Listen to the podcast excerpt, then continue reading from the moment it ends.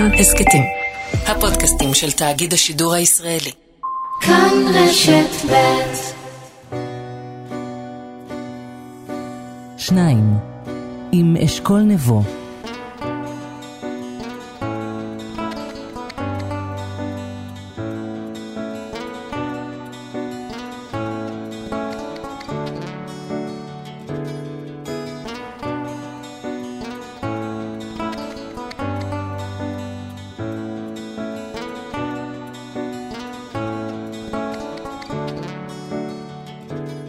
שבת שלום. אם הייתם צריכים לספר על הבית שבו גדלתם באמצעות שלושה צלילים שהיו אופייניים לו, מה היו שלושת הצלילים הללו? זאת אחת השאלות שאשאל את האורחת שלי, פרופסור לאה פוסטיק, שחוקרת את האופן שבו צלילים משפיעים על הרגש שלה. אבל לפני שאשאל אותה, ניסיתי לענות על השאלה הזו בעצמי. מה הם שלושת הצלילים שהיו מתארים הכי טוב את בית ילדותי? אז הצליל הראשון שעלה לי בראש הוא הזמזום של המקרר. המקרר זמזם כל הזמן. מכל מקום בבית היה אפשר לשמוע את הזמזום, ומתחת לכל שיחה, או ריב, או דרמה, נותר הזמזום של המקרר קבוע, יציב, מסמן שיש דברים בחיים שלא משתנים. הצליל השני שעולה על דעתי הוא צליל טריקת המכסה שהפריד בין החדר המרתפי אליו עברתי בכיתה י' לבין הסלון בו שהו שאר בני המשפחה.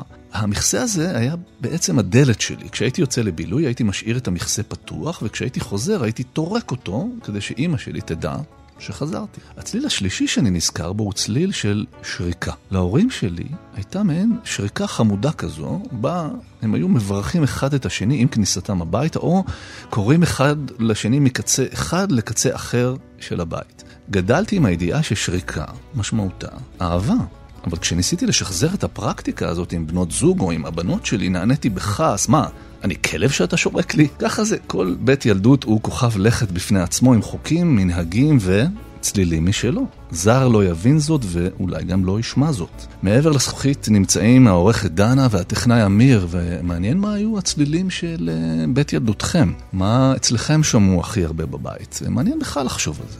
העורך הנוסף שלי היום הוא חתן פרס ישראל ונשיא האקדמיה למדעים, פרופסור דוד הראל, שהתיידד עם מחשבים שנים רבות לפני ההייטק וההייטקס.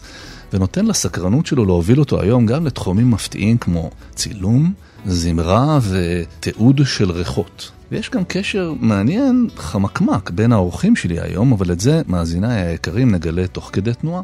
אמרתי תנועה, בואו נצא לדרך.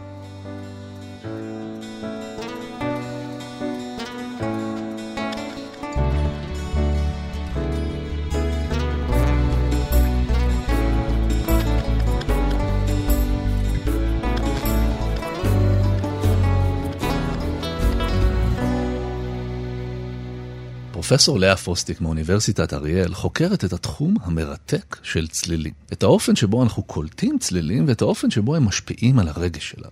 נשאל אותה בין השאר למה בחנויות בגדים יש תמיד מוזיקה בווליום גבוה, ולמה במעליות מנגנים תמיד מוזיקת מעליות. אבל לפני כן נשמיע לה צליל קצר של שלום. שלום לאה. שלום, שלום.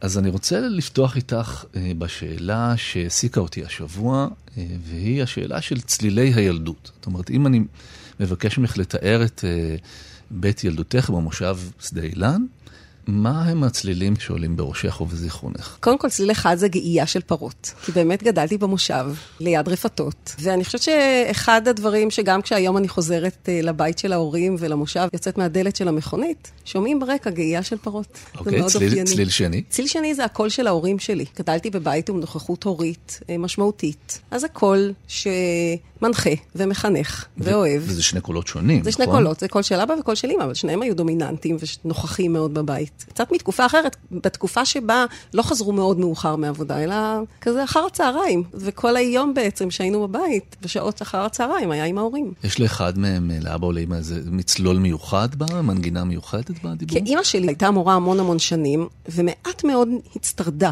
אז אני אומרת בהערצה, כי בתור מרצה, שלושה שבועות בסמסטר הייתי מאבדת את הכל, ויש לה ככה קול טוב כזה, ששומעים גם בלי שהיא צועקת ועם נוכחות. אני גם מקנא באנשים שלא מצטרדים. כן.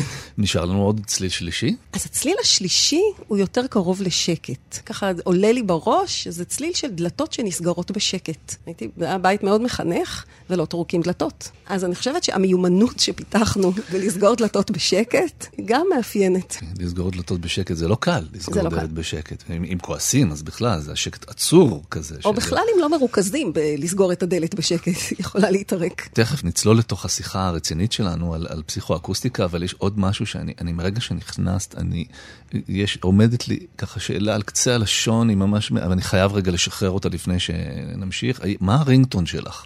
אוי, מה שומעים כשמתקשרים אה, אלייך? מאוד סטנדרטי ובעיקר לא מפריע. באופן כללי הטלפון שלי מאוד מאוד שקט, וכל דבר שאפשר להוריד לו את הצלצול, אין לו צלצול. את יודעת מה? בואי נדבר על זה רגע. אני מרגיש, ואולי את גם שמה לב לזה כמי שחוקרת את התחום וערה, שאנחנו נכנסנו לעידן שבו כל הזמן הקשב שלנו מופרע על ידי צלילים שאנחנו לא רוצים בהם. נכון, של מפריעים טלפונים לנו. של אחרים. כל, לא, גם, גם הטלפון שלנו בעצם כל הזמן מפריע לנו. אני, אני לא יכולה לעבוד כשכל שנייה מצפצף לי משהו. אז הטלפון שקט, ואני גם רוצה את הבחירה בידיים שלי. כלומר, מאוד מעניין אותי לתקשר עם אנשים אחרים, אבל אני רוצה שזה יהיה בתנאים שלי. אז אני אסתכל בוואטסאפ כשאני רוצה, ולא כשמישהו אחר שלח לי את ההודעה והוא רצה עכשיו. זאת אז אומרת, אה, אה, כבוי. זאת אומרת, יש לנו פה סקופ עולמי, חוקר את הצלילים מהטלפון שלה על שקט. כן, ובגלל שהיא מעדיפה את הצלילים שהיא מעדיפה. זאת אומרת, אני יושבת בחדר העבודה עם מוזיקה שאני בחרתי, לא עם צפצופים של טלפון. הקדמת שאלה שרציתי לשאול, את עובדת עם מוזיקה? כן, אני בכלל לא כל כך אוהבת שקט. זאת אומרת, אני אוהבת, בוא נגדיר את זה ככה, אני לא אוהבת שצפצופים מפריעים לי. אני לא אוהבת את הקקופוניה של הצפצופים. אבל אני לא אוהבת שקט, מרגיש לי קצת ואקום. אז uh, תמיד יש לי איזושהי מוזיקה ברקע. אני חושבת שהכי uh, בולט זה כשאני נמצאת באיזשהו כנס או במלון לבד. ברגע שאני נכנסת לחדר, אני מדליקה משהו. זה יכול להיות את הטלוויזיה, אפילו על שפה שאני לא מכירה, שיש שם איזשהו מלמול. אני נורא נורא רגילה שיש משהו ברקע, אבל אני עובדת עם מוזיקה קלאסית, לא חזקה. כן, ווליום אה, ככה נעים מינוס מבחינת העוצמה. מלחין מועדף שמעורר בך השראה אקדמית? אה, אה, קל- קלאסיקה, זאת אומרת, מוצרט, בעיקר בטהובן ברמס, כזה צ'ייקובסקי. מה לעשות, אני נגנית תזמורת, כלי הנשיפה אה, בעיקר באו לידי ביטוי אצל, כלי הנשיפה ממתכת, באו הרבה לידי ביטוי אצל המלחינים האלה, ומה שטעמתי בילדות, כמו אוכל, זה מה שאני אוהבת בבגרות. את רואה אגב קו שמחבר בין זה שניגנת ניגנת בחצוצרה בעצם מילדות. לבין, את עדיין מנגנת, לעניין שלך בצליל? זאת או, אומרת, זה ממש, שמה זה הקשר? הישיר. תספרי קצת. אז ניגנתי מילדות. שוב, גדלתי בבית עם ככה חינוך טוב, וכחלק מהחינוך הטוב שאני גם מנסה לתת לילדים שלי, זה ללמוד נגינה. לא בשביל להיות מוזיקאית מקצועית, אבל uh, כחלק מחינוך. ואני מאוד אהבתי. ניגנתי ככה גם שנות הנערות, בתזמורת נוער, בתזמורת הנוער טבריה ניגנתי, ואחר כך בסימפונית הצעירה בחיפה. ואז הלכתי ללמוד באקדמיה למוזיקה, ומאוד מאוד נהניתי, אבל כאן, כשזה כבר הפך להיות העיסוק העיקרי והמרכזי, זה כבר פחות התאים לי. זאת אומרת, עדיין מאוד אהבתי, אבל זה לא הסתדר לי אם להתעסק רק בזה כל היום, ואז שילבתי לימודי פסיכולוגיה, ובאיזשהו שלב גם החלטתי שאני, למרות שאני לומדת במגמת ביצוע, אני לא מכוונת להיות נגנית מקצועית. בסוף התואר הראשון בפסיכולוגיה, גיליתי את עולם המחקר, כשהיה לי קורס של uh, עבודה מחקרית. נפתח לי ככה העולם של הסקרנות האקדמית, וזה היה השילוב, בעצם ללכת, להתעסק במחקר שעוסק בצלילים. איך אנחנו תופסים צלילים, איך הם משפיעים עלינו, ומשם הכל היסטוריה. אז ככה בניסיון אה, לצלול לתוך עולם המחקר שלך, כן.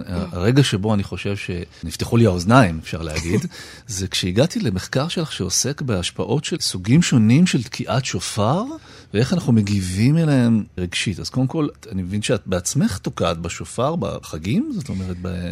כן, בתור חצוצרנית זה די קל לי אה, לעבור לשופר.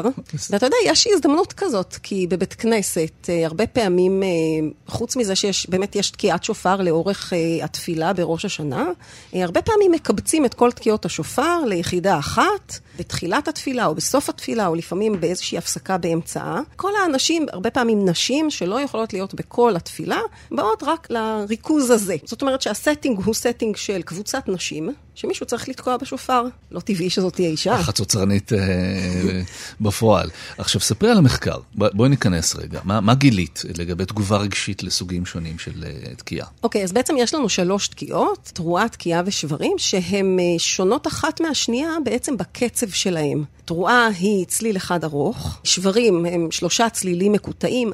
יחסית ארוכים, והתקיעה היא אה, רצף מהיר. לכאורה עולה שאלה למה צריך שלושה, למה לא מספיק אחד?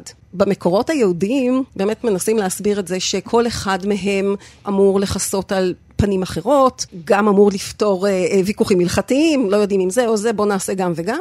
אה, ואנחנו רצינו באמת לראות את ההשפעה על האדם עצמו, אה, ועשינו איזשהו אה, שאלון, שבו אנשים ראו כל מיני קטגוריות של רגשות, ולאט לאט ניסינו להבין את הדפוס. שיש להם אה, בראש כשהם שומעים כל אחת מהתקיעות, וקיבלנו דפוסים אחרים. ספרי לנו מה מצאת אה, ובאיזה אופן אנשים הגיבו לכל אחת מה...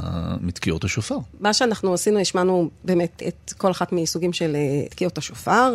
מעיין סיטרין ואשכר אתגר היו אז סטודנטיות לקלינאות תקשורת, היום הן כבר קלינאיות תקשורת מטפלות בשטח. ונתנו איזשהו שאלון ש...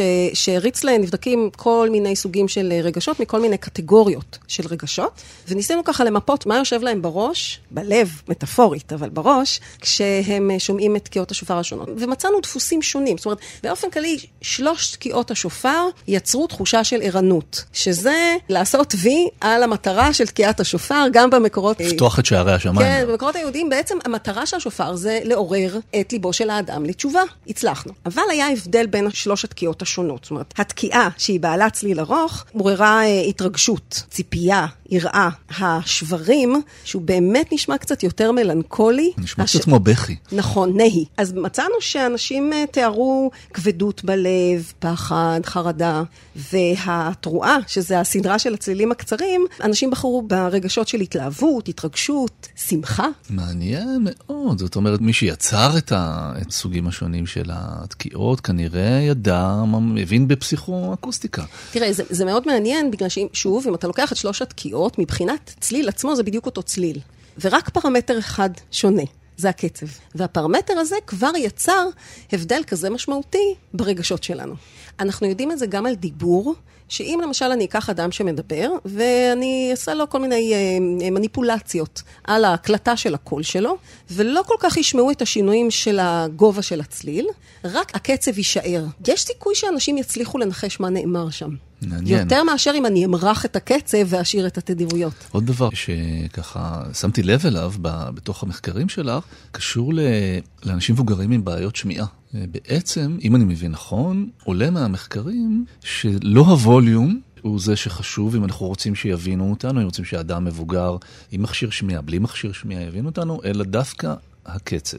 נכון, צריך אה, לדעת שבגיל המבוגר קורים כל מיני תהליכים, ויש כמה תהליכים נפרדים בנושא של השמיעה. תהליך אחד זה שבאמת מערכת השמע עובדת פחות טוב, האוזן, כן, האוזן הפנימית, יש אה, קצת אה, ניוון של תאים, ושומעים פחות טוב. אבל קורה עוד תהליך. וזה שקצב העיבוד יורד, מהירות העיבוד יורדת, גם באופן כללי וגם באופן ספציפי לצלילים. עכשיו, בעצם, אצל הרבה מהאנשים יש את שני התהליכים האלה יחד. זה שני תהליכים עצמאיים, אבל הם מתרחשים יחד כשאנחנו מתבגרים. אתה יודע, קורה עוד כמה דברים, אנחנו הולכים יותר לאט, אנחנו מדברים אולי גם קצת יותר לאט. זה שני תהליכים שכל אחד מהם אולי מגיע לו את ההתייחסות משלו, אבל הם ללא ספק מעצימים אחד את השני. כי אם מישהו ידבר נורא נורא מהר, אבל אני גם שומעת פחות טוב, אז יהיה לי יותר קשה מאדם ששומע בסדר. ואני לא כל כך מתעסקת עם מה קרה לאוזן, זה באמת קלינאי התקשורת מתקנים, ואולי אפשר לומר מכאן שכל אדם שיש לו ירידה בשמיעה רצוי ומומלץ, וכדאי וצריך ללכת ולשים מכשיר שמיעה עם הסובלנות הראויה שצריך בשביל uh, התאמה של מכשיר שמיעה, שזה תהליך, וזה מאוד מאוד מאוד חשוב. ירידה בשמיעה היום נחשבת הגורם סיכון מספר אחד לדמנציה, מבין גורמי הסיכון שאפשר לתקן. אתה יודע, גנטיקה אין לנו כבר מה לעשות איתה, אבל שמיעה יש לנו מה לעשות. וזה באמת, אם אנחנו כבר פה, אפשר להגיד, חשוב. שחשוב מאוד ללכת ו... כי הרבה אנשים עדיין מתביישים. חבל. האמצעים הטכנולוגיים הולכים ומשתפרים, כדאי לנצל את זה. ואם נחזור למחקר, ואם אז- נחזור למחקר, כן. כן. אז אני מתעסקת באמת בעניין של הקצב. ובעניין של הקצב, באמת אנשים מבוגרים צריכים שהקצב יהיה יותר לאט. אבל יותר מזה, כי כשאנחנו מדברים על קצב יותר איטי, השאלה היא איך לעשות אותו יותר איטי. זאת אומרת, יש בעצם שני פרמטרים שגורמים לקצב להיות איטי, במיוחד כשאנחנו משוחחים. אחד, אני יכולה להמשיך לדבר באותו קצב, אבל להעריך את ההפסקות. בין המילים. המילים. נכון, אבל יש שימצאו את זה אולי קצת מלאכותי וקשה. מה שאני יכולה לעשות זה להשאיר את ההפסקות כמו שהן, אבל להעריך כל מילה. מילה. שני הפרמטרים האלה נתנו לי דיבור יותר איטי, ואם תחשוב על זה, מדובר על שני פרמטרים הפוכים. אחד יוצר צליל ארוך, השני יוצר שקט ארוך. גריעה וחוסר גריעה, ואנחנו מצאנו במחקר שאצל צעירים וגם אצל מבוגרים, זה לא משנה מה מהם הערכנו, mm.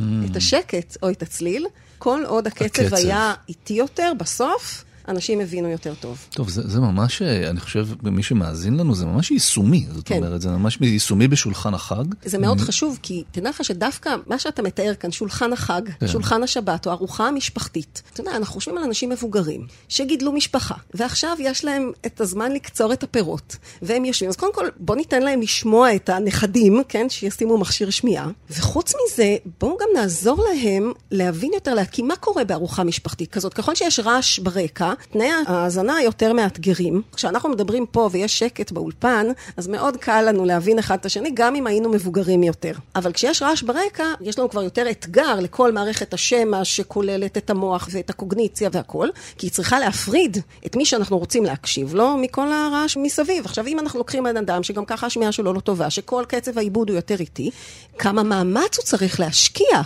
בכך, ואז בארוחה משפחתית ארוכה כזאת, כמה עייפים הם בסוף. אולי זה מסביר אולי אם הם קצת נרגזים בסוף ארוחה כזאת, אין סבלנות. אז עכשיו אנחנו גם יכולים להסביר את זה בכך שהיה כל כך משמח שכבר נגמר לנו הכוח. רואה שליבך יוצא אל מי שזה, מרגישים את זה. אני רוצה לנצל את זה שאני בנוכחות מומחית לצלילים, כדי לשאול אותך שתי שאלות. שמטרידות אותי כבר שנים. למה? כשנכנסים לחנות בגדים, כל חנות בגדים, לא משנה איזה רשת, תמיד יש מוזיקה בווליום. ווליום אנחנו מדברים, גבוה, גבוה מדי. ולא רק זה, ניסית פעם לבקש שיורידו את הווליום? לא, אין עם מי לדבר. אני ניסיתי כמה פעמים, ואז גיליתי שלא, וגם יותר מכך, קיבלתי את התשובה של אסור לי. זאת אומרת, שמי שעובד בחנות, בעל החנות לא מרשה. וזה ממש עורר את סקרנותי. מה הסיפור, כן? אם יש הרי בא לקוח, הלקוח צודק, הלקוח מתלונן, ובסך הכל צריך לסובב? כפתור. זה גם יענה לך, למה אנשים הולכים למופעים וזה נורא חזק, ולמה בחתונה התזמורת מנגנת כל כך חזק? פיזיולוגיה. מה שקורה כשאנחנו שומעים אה, אה, קולות רמים, זה הגוף נכנס לתגובת אה, מה שנקרא flight or fight, כן? תגובת סטרס. כן. כי באמת, מתי יש קולות חזקים? כשבהתקפה, כשהכול רגוע, הציפורים מצייצות, זה לא חזק. ואז כשהגוף נכנס לתגובה כזאת, בעצם עולים הורמונים של סטרס, קורטיזון, שזה לא כל כך טוב, אבל גם אדרנלין. או אדרנלין, אנחנו מאוד אוהבים שיש לנו בגוף. זה אה, עושה לנו תחושה ככה של שיכרון ושמחה, וזה למשל מה שקורה בחתונה ובקונצרטים. כשהמוזיקה חזקה, זה מעלה את קצב הלב. ואז גם נרצה לקנות יותר. בגדים, או... מה שקורה בחנויות זה שגם השיפוט שלנו פחות טוב כשהאדרנלין עולה וכשקצב הלב עולה, אז כל היכולת הקוגניטיבית שלנו היא מצטמצמת. אנחנו נקנה יותר כי אנחנו נתלבט פחות, כי אנחנו נחשוב פחות. כן, אנחנו- זה קצת כמו להיות שיכורים, נכון? זה כמו להיות שיכורים, זה, לא, מין, זה אה, ממש כמו להיות שיכורים. אה, כן, זה ממש כמו להיות שיכורים. ולמה במעליות יש מוזיקת מעליות? מי החליט? ואיזה לא מטרה זה משרת? תשים לב, מה זה המוזיקת מעליות כזאת? קודם כל, הווליום שלה הוא לא חזק, הוא נעים. הקצב שלה הוא לא מהיר, הוא לא איטי במיוחד, הוא גם נעים. מה אתה רוצה שבן אדם יעשה במעלית? אתה לא רוצה שהוא יקפוץ. אתה לא רוצה שהוא יהיה באי שקט. אתה שם לו משהו מרגיע. חבל שאי אפשר להחליף לפעמים, זאת אומרת שיהיה מוזיקת מעליות בחנות בגדים וקצת, שיהיה קצת מוזיקת אקשן מעליות במעלית. בחנות בגדים יכול להיות מאוד מאוד מאוד מזמין להיכנס, לא בטוח לקנות. שנקנה, אוקיי. טוב, אנחנו מתגלגלים לנו לשאלון המהיר, והוא לכבודך הוא, הוא שאלון באמת אה, מלא בצלילים, אבל נתחיל דווקא בשאלה שהיא לא צלילית. מה העצה הכי טובה שקיבלת מאימא שלך? לחייך. היו לי כמה... המאז- המאזינים לא רואים, אבל את מיישמת את זה. ב- כן. לא אפרט, אבל באמת היו לי ככה כמה תקופות, אחת זכורה לי במיוחד, אבל אה, שבאמת, אתה יודע, אה, הולכת הילדה לעיר הגדולה, או פוגשת אנשים שאולי גם מדברים בשפות שהיא לא מכירה, ומפחיד. היא אמרה לי, תראי, לא משנה מה יהיה, תחייכי, ואז יהיה בסדר. וחייכתי, והיה בסדר. מה הייתה העיר הגדולה של אה, ילדותך? אני פשוט מנסה לדמיין את התמונה עד הסוף. כשגדלתי, עיר המטרופולין הייתה בעיקר טבריה, וקצת עפולה גם. חיפה הייתה בכלל. אז חייכת לך בטבריה. אה, לא, זה היה כשהגעתי לתל אביב. אוקיי. אה, איפה את מרגישה בבית חוץ מאשר בבית? במעבדה שלי. יש לי מעבדה שנראית קצת כמו החדר עריכה אה, בחוץ. זה דומה כאן לאולפן עם אוזניות. עם אוזניות ורמקולים ומחשבים שאנשים יושבים מולם ולוחצים על הכפתורים. איזה מוזיקה גורמת לך לבכות? מוזיקה ישראלית אה, כזאת, אה, סוג של הפסקול הישראלי בימי הזיכרון. מבצע יונתן, אריק איינשטיין ככה בשירים השקטים. זה באמת יכול לגרום לי לבכות, ממש. אפילו שתשמעי את זה כבר, את אותו שיר, זאת אומרת, זה לא, ממש. לא יפחית את האפקט. לא. אה, שירי ימי זיכרון. יום זיכרון זה יום נורא עצוב. אז גם אם שומעים את השירים אה, ביום אחר, זה ככה זורק לשם. יש מוזיקה שגורמת לך לצחוק? יש אה, יצירות שהן אה, מצחיקות. של לרוי אנדרסן יצר כמה יצירות שהן שובבות מאוד, ואתה יכול להזמין את המאזינים ללכת ככה לחפש באינטרנט עם שריקות, עם נביחות בפנים, עם צפצפות, כל מיני כאלה. לרוי זה- אנדרסן? כן, זה קודם כל- מאוד קודם אני משעשע. מוז- אני מרגיש ש- שאני רוצה לגלות את זה. למשל, יצירה עם מכונת כתיבה. או באמת יצירה שכתוב לנגנים מסוימים בתווים לנבוח. אתה רואה? זה באמת משעשע. לרוי אנדרסון, חפשו ביוטיוב, בספוטיפיי. כן. איזה צליל בלתי נסבל בעיניי. לא עולה לי כרגע בראש ספציפי, אבל כשהוא חוזר על עצמו, משהו שחוזר על עצמו, אפילו אם אחד הילדים שר איזה חתיכונת של שיר וחוזר על עצמו, אז יש לנו כזה כלל בבית שלא יותר משלוש פעמים, כי אז יש מה שנקרא תולעת אוזן. אתה מכיר? תולעת. אוזן? מה זה אומר? זה תרגום של ה-earworm, זה כשנכנס שיר שנד- והוא לא יוצא, נדבק לך שיר? נדבק לך שיר, יש לזה מושג. תולעת אוזן. תולעת אוזן. אה, לא, לא, לא הכרתי את המושג, כן. למדתי משהו חדש. זה, זה מוביל אותי לשאלה, האם בביתך את מבקשת מילדייך להנמיך את הווליום או להגביר את הווליום? עכשיו, אם הם שומעים את זה, ששת ילדיי מגלגלים עיניים. הצפצופים של הטלפונים מאוד מפריעים לנו. אנחנו משתדלים בנימוס, אבל לא תמיד זה קורה, אה, מהם להנמיך את הצלצול של הטלפון. תחשוב, יש כמה וכמה טלפונים בבית, וכל אחד מצפצף כל רגע, אז זה קקופוניה שלמה. את, מתארת את זה ואני מרגיש את, העצבנות כבר אה, נכנסת לי, אני מזדהה עמוקות. איזה חצוצרן את מעריצה? יש לך חצוצרן שאת נושאת עליו עיניים? זכיתי ללמוד אצל רמי אורן, חצוצרן בפילהרמונית, ובהחלט נושאת אליו עיניים לא רק כנגן, אלא גם כאישיות. אני חושבת שיש בארץ חצוצרנים אה, נפלאים, חלקם למדתי, חלקם למדתי אצלם, אבל אה, ככה, רמי עולה לי בראש, וזה נחמד להזכיר אותו. בתוכנית שלהם אנחנו תמיד חולקים שתי שיחות, ושאלנו את, ה, את מי שחולק איתך את השעה לגבי אוניברסיטת אריאל, עמדתו כלפיה, אם הוא היה מוכן ללמד בו, אז, אז השאלה שאני שואל אותך היא, האם זה משהו ששאלת את עצמך לגביו לפני שהתחלת ללמד באריאל? איך, איך את מרגישה עם זה?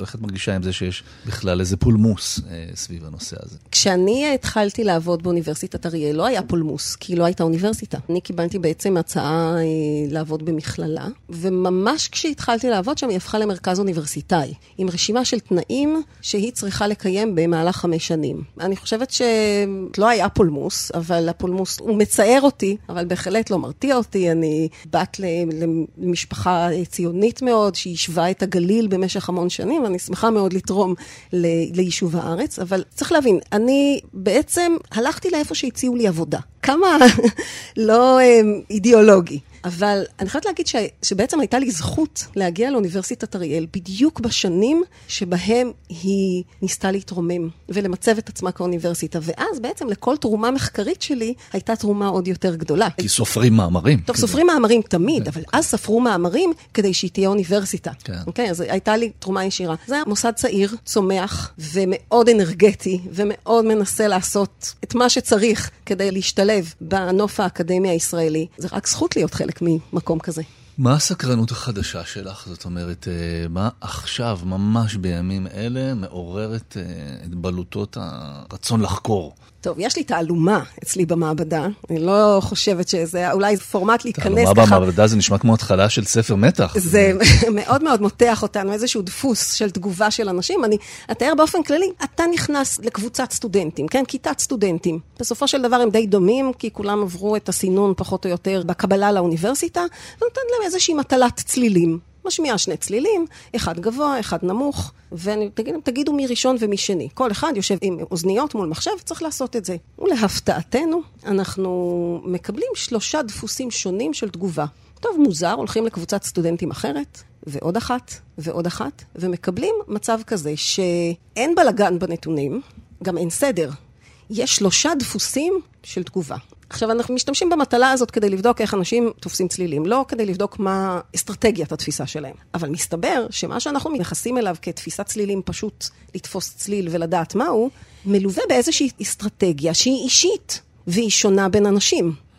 וזאת התעלומה שיש לי כרגע לפצח. אז אה, עכשיו בקיץ אני בעיצומה של אה, כתיבה של הצעת מחקר, לנסות לקבל מימון ל- לפתור את התעלומה. זה בהחלט מרתק, זה מתחבר לשמיעה מוזיקלית, זה מתחבר ל- לאופן השונה שבו אנשים מגיבים בכלל לצלילים, למה צליל אחד מטריף מישהו אחד ומענג מישהו אחר, זה זה בהחלט אז מרתק. זאת בדיוק התעלומה, למה בדיוק זה קשור, מה גורם לזה, ואיפה אנחנו עוד רואים את הביטוי של זה. האם מישהו שבוחר באסטרטגיה אחת למטלה המאוד קטנה שלי, אנחנו נראה את זה גם בתפקוד היומיומי של שפה, של מוזיקה, נראה את זה גם שם, תעלומה. תשובות בקרוב, אני מקווה. במעבדה של פרופסור פוסטיק. אה, אנחנו מסיימים תמיד בהמלצה לשבת, זאת אומרת, התוכנית אה, משודרת בשבת, ולמאזיננו יש זמן ללכת אחרי הסקרנות שלהם. אז כבר המלצת לנו על מוזיקה שגורמת לצחוק, שזו כבר המלצה נהדרת. אפשר לחזור שוב על השם, לרוי אנדרסן. לרוי אנדרסן. ועוד משהו שהיית רוצה להמליץ עליו, ספר, סרט, משהו שקשור במקום שיש לו צליל יפה או מיוחד. טוב, אני את השבת שלי מבלה בבית, משחקת עם הילדים אה, רמי, אז אני ממליצה לכולם. רמי או רמי קוב? רמי קוב. אנחנו הולכים גם לבית כנסת, והתפילות שבת, אפרופו, מה, המוזיקה שגורמת לנו אה, לדמוע, אז אה, גם שם מגיעה מוזיקה. אנחנו מבקשים אה, אה, בדרך כלל מ- ככה, מהאורחים שלנו להמליץ על משהו, זה יכול להיות בכל תחום, ספר, סרט, מוזיקה, משהו שאת פשוט רוצה שאנשים יכירו. אז אני ראיתי לאחרונה סרט מצוין, צרפתי, מישהו שומע אותי, עשוי בצורה נהדרת באמת. זה סרט על אדם שהשמיעה שלו מתחילה להידרדר. והוא צריך להשתמש במכשירי שמיעה, וכל התהליך שעובר זה שהוא מתכחש לכך שהוא שומע. מה קורה כשהשעון המעורר כבר מאיר את השכנה במקום אותו? בסוף, מה קורה כשהוא כן אה, לוקח מכשירי שמיעה ומתמודד עם הסטיגמה, קודם כל שהוא שם על עצמו, לא כל כך שאחרים שמו עליו. איך הוא מצליח לשמוע עם המכשירים פתאום את ציוצי הציפורים, פתאום העולם נגלה בפניו, ומה קרה כשיש יותר מדי רעש והמכשירים יוצרים רעש? ויש שם עלילה מקסימה שמשלבת באמת את החוויה של אדם שהשמיעה מידרדרת ומרכיב מכשירי שמיעה, חובה, ממש. מישהו שומע אותי, אה, זאת ההמלצה של אה, פרופסור לאה פוסטיק, אה, שמתמחת בצלילים, כמה, כמה מתאים.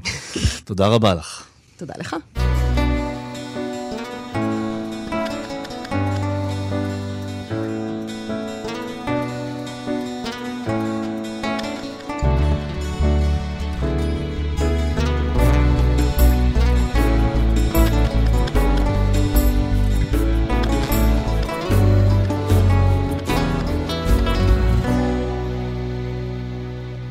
פרופסור דוד הראל הוא חתן פרס ישראל למדעי המחשב, חוקר במכון ויצמן למדע ונשיא האקדמיה הלאומית למדעים, אבל בילדותו, ממש כמו אלברט איינשטיין, הוא נשאר כיתה. אבא שלו היה ממקימי תנועת ארץ ישראל השלמה, אבל הוא עצמו פעיל פוליטית בצד האחר של המפה. נדמה לכם שתמו הסתירות. פרופסור דוד הראל הוא מדען רציני להפליא, אבל גם צלם נלהב ומלחין וזמר שמאחוריו אלבום של פיוטים בהפקת עידן טולדנו. שלום לפרופסור דוד הראל. שלום. באמת נשארת כיתה? כן, אבל אה, לא כל כך במובן הרגיל של המילה, אלא עלינו ארצה מאנגליה כשהייתי בן שבע. שם למדתי כנראה, כי הזיכרון שלי בדברים כאלה לא כל כך טוב, אני חושב שהייתי שם בגן חובה, כיתה א' ובכיתה ב'. התחלתי אולי בגיל שש. כשהגעתי ארצה, אבא שלי חשב שאני לא כך אסתדר בכיתה ג', אז הוא אמר, ממילא הוא בן שבע, נכניס אותו לכיתה ב', אז uh, הגיל היה מתאים. עכשיו, מה שמוזר בסיפור הזה, שלא רק שנשארתי כיתה ועשיתי פעמיים ב', שמה ופה, אלא שעד גיל 20 וכמה בכלל לא... אתה לא הבנת את זה. ידעתי שנשארתי כיתה, וגיליתי את זה בדרך מאוד מוזרה. הייתי בשנות ה-20 והייתי צריך למלא איזשהו טופס, וזה היה בבית של ההורים שלי משום מה, ואחד המלבנים בטופס היה מספר שנות לימוד. עשיתי מערכת חשבון, שמונה ועוד ארבע ועוד זה, יצא לי מספר וכתבתי. אבא שלי מסתכל ואומר, לא, לא, זה לא זה, זה זה ועוד אחד. אמרתי למה, הוא אומר, טוב, עשית פעמיים כיתה ב'. גם נשאר כיתה וגם כזה אהבל, שבכלל לא ידע שהוא נשאר. נשאר בך משהו מהילד העולה? קודם כל, נשאר לי הרבה מהתרבות האנגלית. יש בי משהו אנגלי, לא יעזור כלום. מה זה אומר? אני לא יודע, קצת אולי אה, יותר נינוחות, יותר אה, רוגע, אני לא יודע בדיוק כלומר. התרבות הבריטית מדברת אליי, כמו גם התרבות היהודית, אבל אני חושב שמה שיותר בולט, זה נשאר בי הרבה מהילד האנגלי עם הכפתור העליון הסגור והגרביים עד הברכיים, קצת ניחנח אנגלי כזה, שמנסה להשתלב. בישראליות. והאמת היא שהמאמצים שעשיתי כדי להיות מאצ'ו ישראלי הם לכל רוחב העירייה. גם בצבא הייתי צריך להיות הכי טוב, הכי מצטיין, הכי קרבי, למרות שזה לא ממש בדמי. וזה התחיל עוד הרבה יותר מוקדם. אני זוכר בכיתה הראשונה שלמדנו אנגלית, הייתה אולי כיתה ד', הייתה מורה ישראלית. שדיברה English with a very Israeli accent. כן. וביום הראשון היא לימדה אותנו להגיד I am a good boy, I am a good girl וכולי. ואז היא עשתה סיבוב וכל אחד אמר I am a good girl, Girl, I am a good boy. וכשהיא הגיעה אליי אמרתי I'm a good boy, וכל הכיתה פרצה בצחוק. אז מאז בכיתה אני הייתי אומר I am a good boy, כדי להיות כמו כולם. להשתלב. אתה כבר בן 70 היום, ואתה אומר. זה... ושתיים. אז אתה אומר, זה עדיין נמצא, הילד הזה ש... אה, אני חושב שזה כבר. לא נמצא, אבל אה, כי בסך הכל המון שנים בארץ, והפכתי לישראלי. אני הייתי מאוד אוהב לחשוב שיש בי גם צד אירופאי-אנגלי, אבל זה לא בשבילי לומר, זה איזשהו עניין של תחושה. אבל אני כן לחלוטין דו-לשוני. גם גיל שבע, למזלי, זה לא איזשהו כישרון. להפך, אני לא יודע אם יש לי כישרון לשפות, כי אף פעם לא למדתי שפה. למדתי בבתי ספר דתיים וישיבה תיכונית, אין צרפתית ערבית, למדו אנגלית. אני קיבלתי פטור, שיחקתי כדורסל, אבל אנגלית ועברית, אה, שתיהן שפות אם בעצם, עם המבטא שלהם, ואפילו לוקח לי שנייה שתיים לעבור מנטלית. מתרבות א' לתרבות ב'. בכלל שפה זה משהו שמעניין אותך, זאת אומרת, גם שפת מחשב, וגם אה, בעצם סיפרת לי שהדבר שהכי מסקרן אותך כרגע, הצעצוע החדש בחייך המחקריים, הוא גם קשור לשפה. שפה, לא שפות במובן של צרפתית, גרמנית, רוסית, אלא שפה במובן של המדיום שבו אדם משתמש. המחקר המרכזי שלי כבר 40 שנה הוא בשפות למחשב. זה לא בדיוק שפות במובן הרגיל, זה גם אפילו לא שפות במובן הסטנדרטי של שפת תכנות, כפי שהיא נראית לך על המסך. שפות שאני מתעסק איתן, ממציא אותן, מפתח אותן, הן שפות גרפיות. אתה מעביר משהו מאוד מדויק, מאוד מתמטי, על ידי דיאגרמות, שהתחביר שלהם והסמנטיקה, המשמעות היא מוגדרת מתמטית. כשהחלטתי ללכת ללמוד מתמטיקה לתואר ראשון וחיפשתי מקצוע משני, אני ננעלתי על לשון. מאוד דיבר אליי אה, כל דבר שהיה קשור ב- בלשון ושפה. אה, ברגע האחרון, מכל מיני סיבות, אה, עשיתי מתמטיקה ומדעי המחשב, אני לא מצטער. זו בחירה לא קונבנציונלית בכלל. זאת אומרת, מה מה כן, משך אבל אני? חושב שאולי הדיסוננס הקטן בין השאלה שלך לבין מה שקרה אצלי, הוא בזה שאתה משתמש במילה מחשב.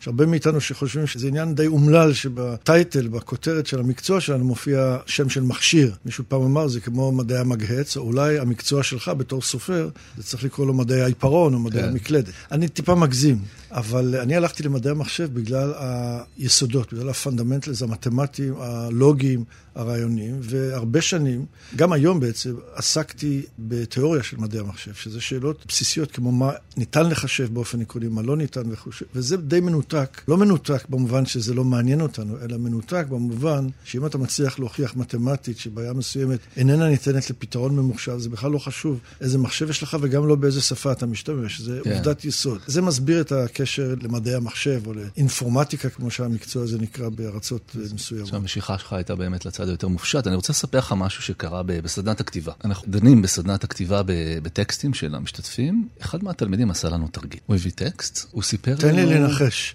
כן. טקסט שנכתב על ידי אה, מחשב. הוא סיפר לנו דקה לפני שהתחיל המשוב הקבוצתי, אחר שכולם הכינו את המשוב בבית וקראו את הטקסט, שבעצם הסיפור נכתב על ידי מחשב. ואז התנהל מין סבב כזה של תגובות של הקבוצה. נחש, אגב, מה הייתה הביקורת העיקרית על, ה- על הסיפור מטעם, ה- מטעם המשתתפים? מה, מה, מה היית מניח שתהיה הביקורת? אני לא מזלזל בתרגיל שהוא עשה, וגם בתגובות שהיו, שאני אשמח לשמוע ממך, אני לא, כן. לא רוצה לנחש או להתנבא. חשוב מאוד להבין שסיפורים כאלה הם בעצם מין קוריוז כזה. הנה, מישהו הצליח או לא הצליח לעבוד על מישהו. הרעיון מבוסס על אה, משחק החיקוי של טורינג, שנקרא מבחן טורינג, שלפיו, שהוא הוא נוצר אגב, הוא נכתב על ידי אלן טורינג ב-1950, שנה שנולדתי אגב, ושם הרעיון זה, אם אתה רוצה לדעת למשל אם תוכנה שאני מציע לך היא אינטליגנטית כמו בן אדם, הדרך לעשות זאת זה להכניס את התוכנה לחדר, להכניס אדם עם אינטליגנציה רגילה לחדר אחר, A ו-B, ואדם שלישי איננו איננו יודע באיזה חדר המחשב, באיזה חדר הבן אדם, ועל ידי שאלות תשובות הוא צריך לזהות. אז חיקויים מהסוג הזה שעובדים למשל עליך בעיניים, כי אתה חושב שזה נכתב, זה בסדר אם אתה היית מתקשר עם אותה תוכנה שהבחור הזה אה, הביא, ושואל שאלות, אני חושב שהיית יכול תוך חמש דקות לזהות שבסדר, אז התוכנה הזאת יודעת לכתוב סיפורים שאולי קצת אה, נראים כמו סיפור שאדם היה כותב, אבל זה לא בן אדם שם, אתה יכול... דיברת על הצעצוע החדש שלי במחקר. הוא קשור לשפה בעקיפין, אבל אני דווקא רוצה לקחת זווית משם, ולספר לך על שני אה, כיווני מחקר, בשניהם אני מתעסק, ולכן זה כמו צעצועים כאלה שאני אוהב לשחק בם, אבל שניהם הם הרבה יותר מעמיקים ורציניים מאשר לבוא ולנסות להראות לך משהו שנראה כאילו מחשב. שתי הבעיות האלה עדיין לא פתורות. אפשר להתווכח על החשיבות שלהן, על אה, כמה כסף או כמה לשנות את אה, מה שקורה בחיים של בן אדם נורמלי, הדברים האלה יעשו אם הם ייפתרו, אבל מבחינתי, בתור מדען... הן מסקרנות אותך. מסקרנות ביותר. ומה הן? עמוקות, קשות, ושתיהן קשורות לשניים מהחושים שלנו. אז הראשון היא הבעיה הבאה, אני אתאר לך אותה באנלוגיה. כל אחד מאיתנו יודע מה זה לצלם או להדפיס, בין אם זה במצלמה ואחר כך מדפסת, בין אם זה בטלפון ואחר כך מסך. הבעיה היא לעשות אותו דבר עם ריח. שזה לא אומר לבנות מכשיר שיודע להוציא את הריח של הקפה השחור הזה, או הפיצה שאכלת אתמול בערב או לא אכלת, אלא מכשיר שיודע לצלם במרכאות, אני קורא לזה להסניף, כל ריח שהוא, גם ריחות שאתה ואני אין לנו מושג.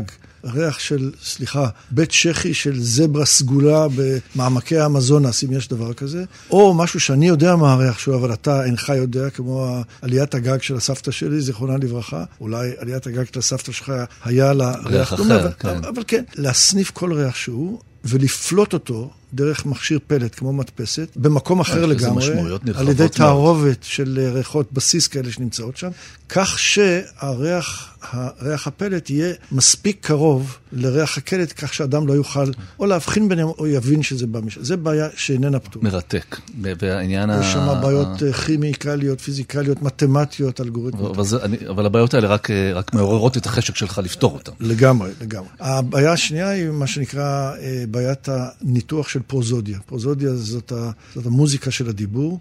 אה, הדרך הטובה ביותר אולי להסביר את זה, זה השיחה בינינו מוקלטת, נכון? כן. נניח שבמקום שמאזין יאזין לזה ברדיו, אה, מישהו יוציא לו... מקבל את השקלוט של זה, את, כן, ה, את מקבל הטרנסקריפציה, את כן, הטקסט של זה. כן. ומתוך המילים, מתוך קריאה של השיחה בינינו, אפשר להבין פחות או יותר מה קרה כאן.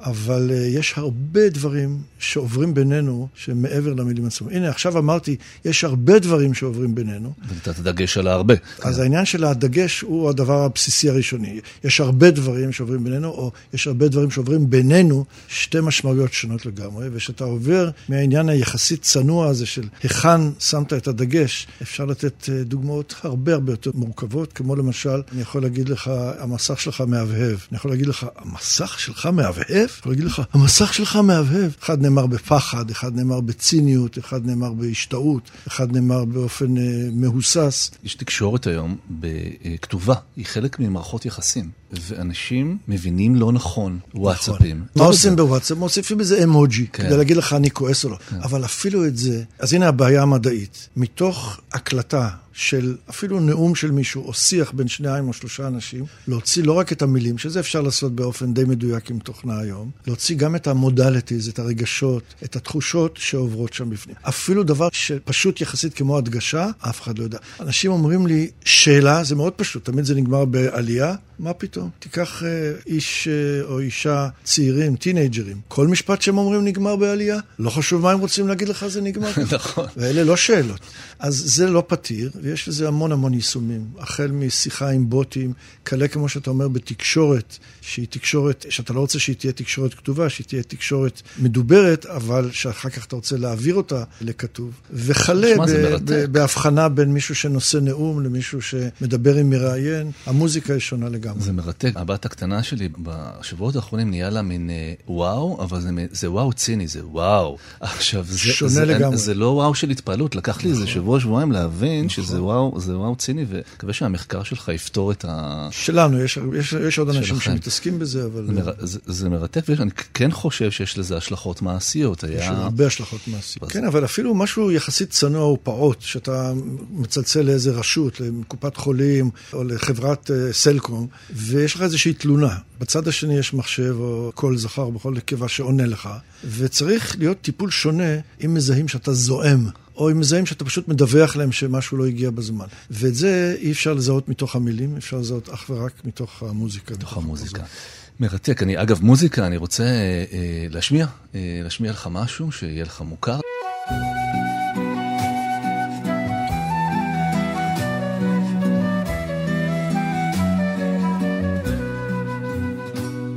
שלום עליכם מלאכי השרת, מלאכי עליון. מי מלך מלכי מלאכי המלכים, הקדוש ברוך הוא. שלום עליכם מלאכי השרת,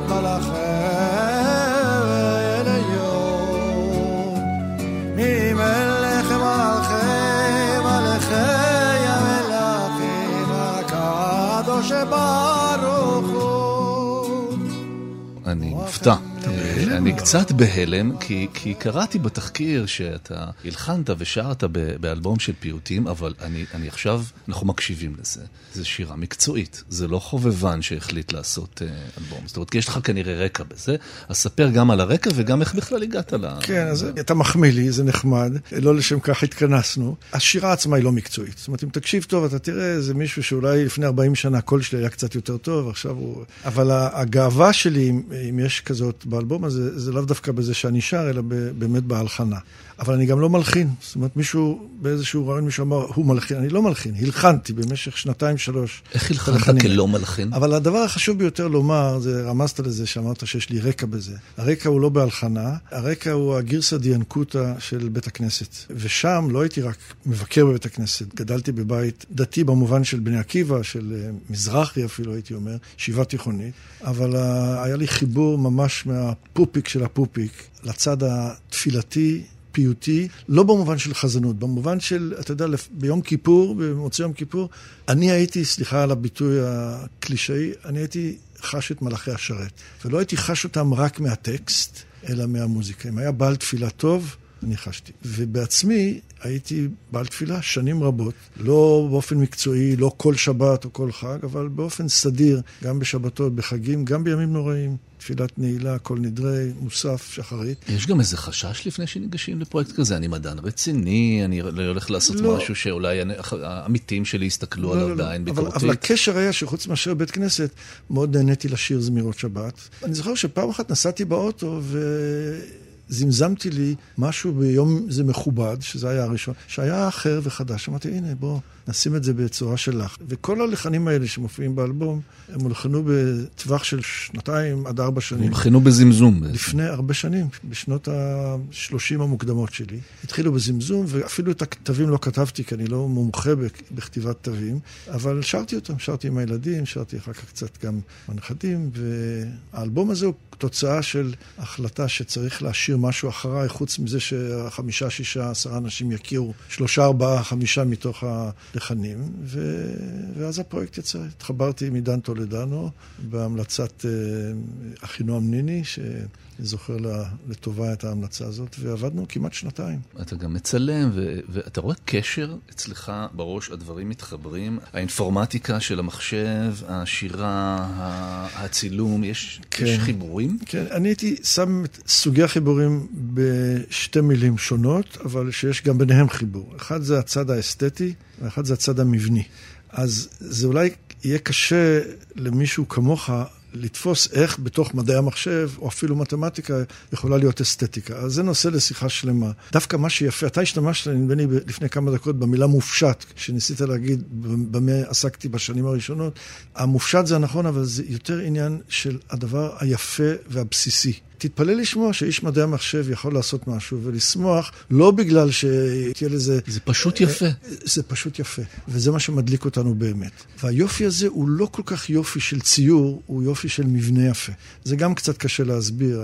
אני לגמרי מבין את זה. אני מאוד מאוד אוהב לצטט את הרדי, שהיה מתמטיקאי, עשיתי את זה הרבה פעמים, את הציטוט הזה, אז יסלחו לי המאזינים ששמעו את זה כבר מפי, שאמר שמשורר, או סופר לצורך העניין, וצייר, ומתמטיקאי, הם בעצם יוצרים תבניות. They make patterns. הסופר או המשורר יוצר תבניות ממילים, ממשפטים, הצייר יוצר תבניות מצבעים, מצורות, ממשיכות מכחול או whatever. והמתמטיקאי יוצר תבניות, וכאן אני תמיד עוצר ושואל את האנשים שאני מולם, מה אתם חושבים? אנשים אומרים מספרים, צורות גיאומטריות, לא. המתמטיקאי יוצר תבניות מרעיונות. Mm. זאת אומרת, היופי הוא בחיבור הלוגי בין טיעון א' לטיעון ב', עובדה א' לשתי עובדות נוספות וכולי. ושם אם אתה לא במקצוע זה קצת יותר קשה להבין, כי מה שאנשים שלא עוסקים במתמטיקה זוכרים זה נוסחה לפתרון של משוואה ריבועית, שזה משעמם עד מוות, אבל יש יופי אה, עמוק במקצוע הזה, וזה מה שמושך אותי, אני חושב, גם לצד של הצילום ואולי גם לצד של המוזיקה. בהכנה לשיחה נתקלתי במשפט אי השלמות של... של אה, גדל. כן, אז זה, זה, אנחנו לא ניכנס למשפט הזה, אבל רק המונח משפט אי השלמות, יש בו כל כך הרבה יופי שאני, שאני אה, מבין על מה אתה מדבר. כן, אבל אני חושב שיותר חשוב אה, מאשר להסביר למאזינים ולך למה זה נורא נורא יפה, הדרך שבה זה הוכח. אני חושב שקריטי להגיד מה זה הדבר הזה. זה אחת התוצאות החשובות ביותר במתמטיקה בכל הזמנים. זה משפט שבעצם הוכיח, והוכחה מתמטית זה לא כי עשית ניסוי וזה הצליח, אלא כי זאת הוכחה ללא עוררין, שאף פעם לא תהיה מערכת מתמטית לוגית שלמה, כלומר שכל דבר שהוא אמת מתמטית אפשר יהיה להוכיח בה. לא חשוב איזה מערכת מתמטית אתה תבנה, משפט גדל ימצא שם משהו שאפשר לומר שהוא אמת מוחלטת, אבל שאותו אי אפשר להוכיח. וזה שם, הורס ומחסל לחלוטין את התקוות שהרבה אנשים תלו בכך שיום אחד תהיה מערכת מתמטית, שאפשר גם אולי למחשב אותה, שכל דבר שהוא אמת אפשר בעצם באופן עקרוני להוכיח, וזה פשוט לא נכון, לא כי זה קשה, לא כי אתה או אני לא מספיק חכמים למצוא מערכת כזאת, אלא כי אפשר להוכיח שאין ייצור כזה, וזה סגור. זה, כן, זה, זה באמת מקל באיזשהו אופן, ההכרה באי השלמות. אני רוצה לשאול אותך על המעורבות הפוליטית שלך. ציבורית, בוא נגיד ציבורית, כי פוליטית זה יותר עניין של אה, אתה, מפלגות. אתה איש האקדמיה שלא מהסס להביע את דעתו. היית בבלפור, אה, איבדת את דעתך בנושא של אי הענקת פרס ישראל לפרופסור עודד גולדרייך. סביב המינוי שלך לנשיא האקדמיה הלאומית הישראלית למדעים, גם היה דיון האם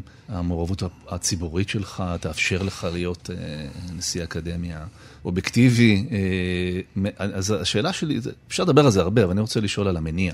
זאת אומרת, מה גורם לך לא, לא לשתוק במקומות שאנשים אחרים כן שותקים? זאת כמעט שאלה רטורית, לפחות אה, כשאתה מפנה אותה אליי. לא שתקתי, כי דברים הם בנפשי או בנפשנו. אני כן אבל רוצה לומר שהפעילות הבאמת די ענפה שהייתי קשור אליה, היא לא הייתה פעילות נגד דברים, היא הייתה פעילות בעד דברים. בעד חירות, בעד שוויון, בעד שלום. אני כן חייב להוסיף, קשרת את זה לזה שאני נשיא האקדמיה הלאומית הישראלית למדעים, שהתפקיד הזה הוא תפקיד ממלכתי, שהוא, האקדמיה קיימת על פי חוק. נשיא האקדמיה נבחר על ידי חברי האקדמיה, אבל המינוי שלו על ידי נשיא המדינה. אגב, חלק מההתנגדות, אה, זה לא, לא היה דיון על המינוי, הייתה, היו התנגדויות נחרצות, כולל פניות לנשיא, אבל זה תפקיד כל כך ממלכתי, יש לו איזושהי משמעות גם, שהסכמתי להיות מועמד לתפקיד הזה ואחר כך להיבחר, כאשר לקחתי בחשבון שאני מעצמי אגזור על עצמי חוסר נראות לא, לא אשנה את דעותיי, אבל לא, לא תמצא אותי חותם על עצומות כיום, כותב מאמרי דעה, עומד על טנדרים ונושא נאומים, או מקים עמותות חדשות uh, וכולי. אז לשתוק, לא שתקתי. עכשיו אני שותק, לא כי אני חושב שלא צריך לצעוק, אלא כי אני נמנע מזה. אנחנו ניגשים כבר לשאלון המהיר, זו תשובה מאוד, uh, מאוד פשוטה, זו תשובה של כן או לא. אתה, נניח שיזמינו אותך להעביר קורס באוניברסיטת אריאל. אתה מגיע?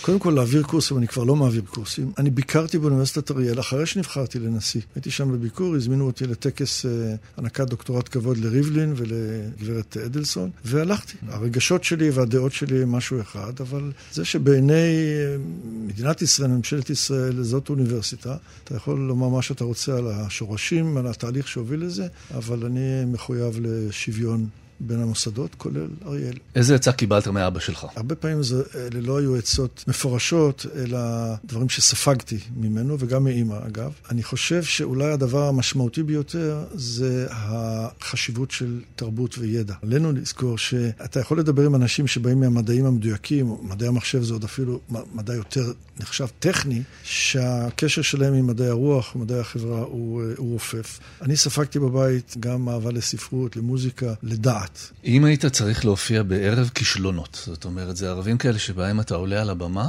וחולק עם הקהל משהו שלא הצלחת בו. במה לא הצלחת? אני חושב שזה מסר נכון לאנשי מדע צעירים. אתה יכול גם להיכשל. כישלון יכול להיות שאתה לא מצליח לעשות משהו שאתה מנסה. במקרה שלי זה קרה יותר מפעם אחת. אתה מנסה, אתה אומר, אני לא מספיק טוב, הבעיה מדי קשה. אבל אני פה באופן אה, לגמרי כן ופתוח. אני אודיע לך שבאחד המאמרים שלי לפני המון המון שנים, כשעסקתי בעיקר בתיאוריה, היה משפט, לא סנטנס, משפט תיאורם, שהוא לא היה נכון. עכשיו, לשמחתי זה לא היה המשפט המרכזי של המאמר, לא עליו היה העניין. אבל אתה עדיין זוכר את זה.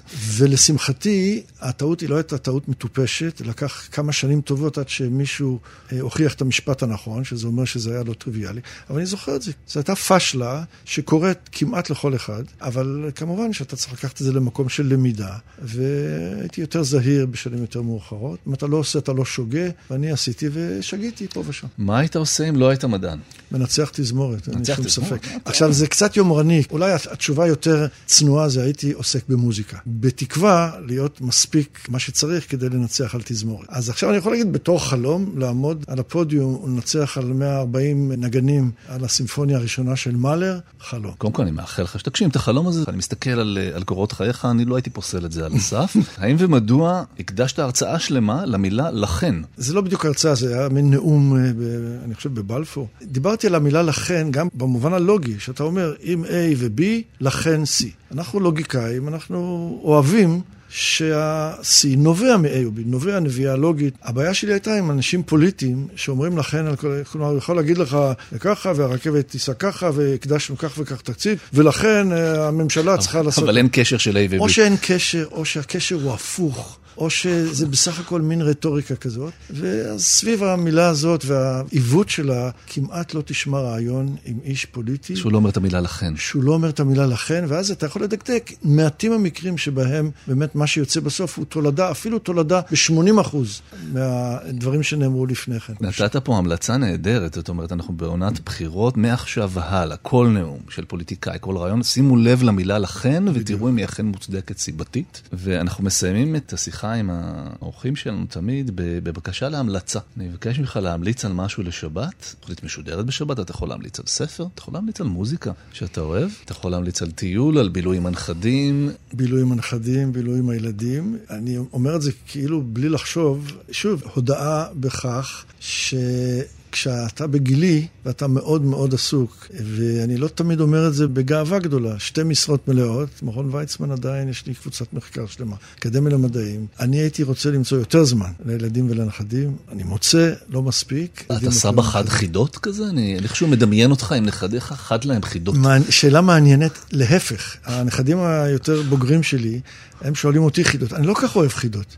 אני כן אוהב לספר להם דברים מעניינים, לעשות תרגילים לוגיים איתם כדי קצת לזעזע להם את המחשבה כדי לראות איך הם מגיבים, אבל חידות אני בדרך כלל לא שואל, הם שואלים אותי חידות. זמננו אזל ולכן.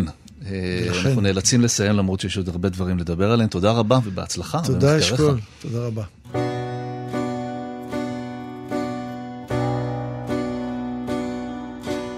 אנחנו מתקרבים לסיומה של התוכנית. המאזינים הנאמנים בוודאי זוכרים שבשבוע שעבר הזמנתי אתכם לשתף אותנו בטקסי ההאזנה הקטנים שלכם. איפה, מתי ועם מי אתם מקשיבים לשניים. קיבלנו מיילים רבים, היה תענוג לקרוא, אבל אחד צד את עיני במיוחד. ומתאים גם איכשהו לתוכנית המדעית שהייתה לנו היום. המאזין עופר מאזין לשניים במעבדה, בזמן שהוא בודק במיקרוסקופ סליידים של ביופסיות. אז עופר, תמשיך להאזין, ושכל הביופסיות היום יצאו תקינות, אם אפשר לבקש. המשיכו לשתף אותנו בטקסי ההאזנה הקטנים שלכם. זה נעים? eshkol שטרודל kan.org.il נשתמע בשבת הבאה.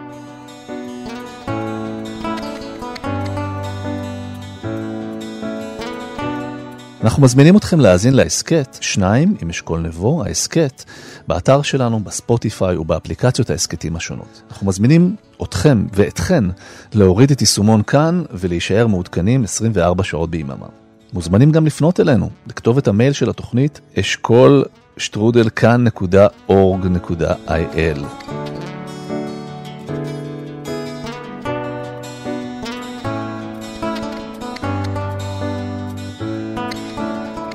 תודה לאורחות איילת דוידי ורונה גרשון תלמי, ביצוע טכני אמיר שמואלי.